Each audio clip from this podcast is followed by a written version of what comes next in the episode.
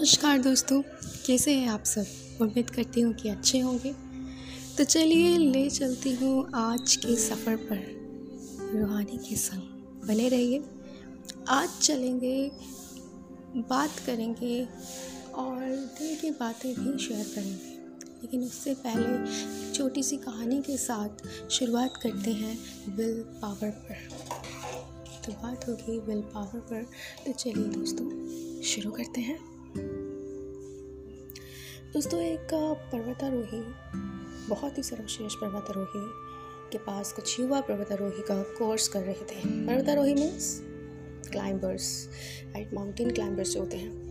Course अपने अंतिम पड़ाव में था। सभी छोटे छोटे पहाड़ों पर चढ़ाई करना और अपनी सुरक्षा करना सीख चुके थे। तभी एक दिन उनके अध्यापक ने कहा कि अब आप लोगों का एक स्पेशल क्लास बचा है, बस। बाकी सब कंप्लीट है। यह क्लास हमारे कोर्स का हिस्सा नहीं है। ये क्लास कुछ चुनिंदा लोगों को दी जाएगी। उसके लिए आप सबको एक आखिरी बार एक पर्वत पर चढ़ना होगा। उसी के आधार पर आपका रिज़ल्ट तैयार होगा। दिन निश्चित किया गया और सभी विद्यार्थी उस पर्वत के पास पहुँच गए। मगर उनके अध्यापक तो अभी तक आए ही नहीं थे।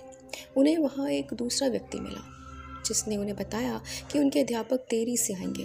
वो लोग पर्वत पर चढ़ाई शुरू कर दी। यह पर्वत काफ़ी बड़ा था और इसका रास्ता भी बहुत मुश्किल था। सब अपना सिर ऊपर की ओर उठाए, ऊपर चढ़ते जा रहे थे, लेकिन पर्वत का शिखर आने की बजाय वो पर्वत और बड़ा बढ़ता जा रहा था।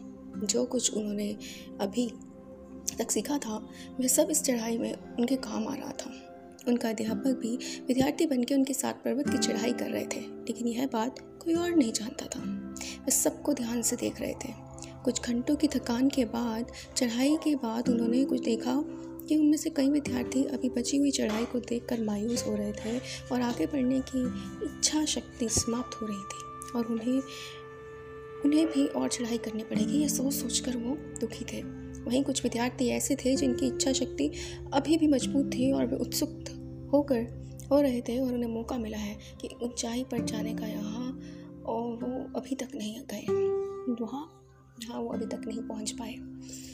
ये वही बच्चे थे जिन्हें स्पेशल क्लास के लिए उनके अध्यापक द्वारा चुना गया। आने वाले समय में वे दुनिया के सर्वश्रेष्ठ पर्वतारोही बने।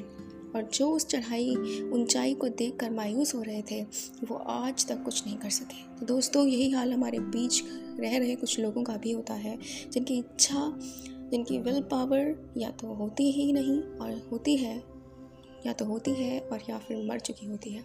वो कुछ काम तो करते हैं, लेकिन दिल से नहीं करते। सारी ज़िंदगी बस उसी काम में फंसे रहते हैं, अपने काम को कोसते रहते हैं। सफल लोग अपने काम की कदर करते हैं, उनकी इच्छा शक्ति सदैव मज़बूत रहती है। वो अपने काम में कुछ नया देख कर उसे समस्या नहीं समझते, बल्कि उसे एक नया मौका समझते हैं, कुछ नया सीखने का। तो अगर आप भी जीवन में आगे बढ़ना चाहते हैं तो अपनी इच्छा शक्ति मज़बूत करें, अपने काम से शिकायत ना करें, जीवन में जिज्ञासा लाएँ और जीवन आनंदमय बनाएँ, तभी आप एक सफल इंसान बन पाएँगे।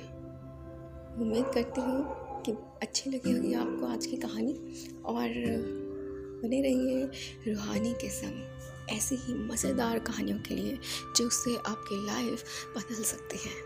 धन्यवाद।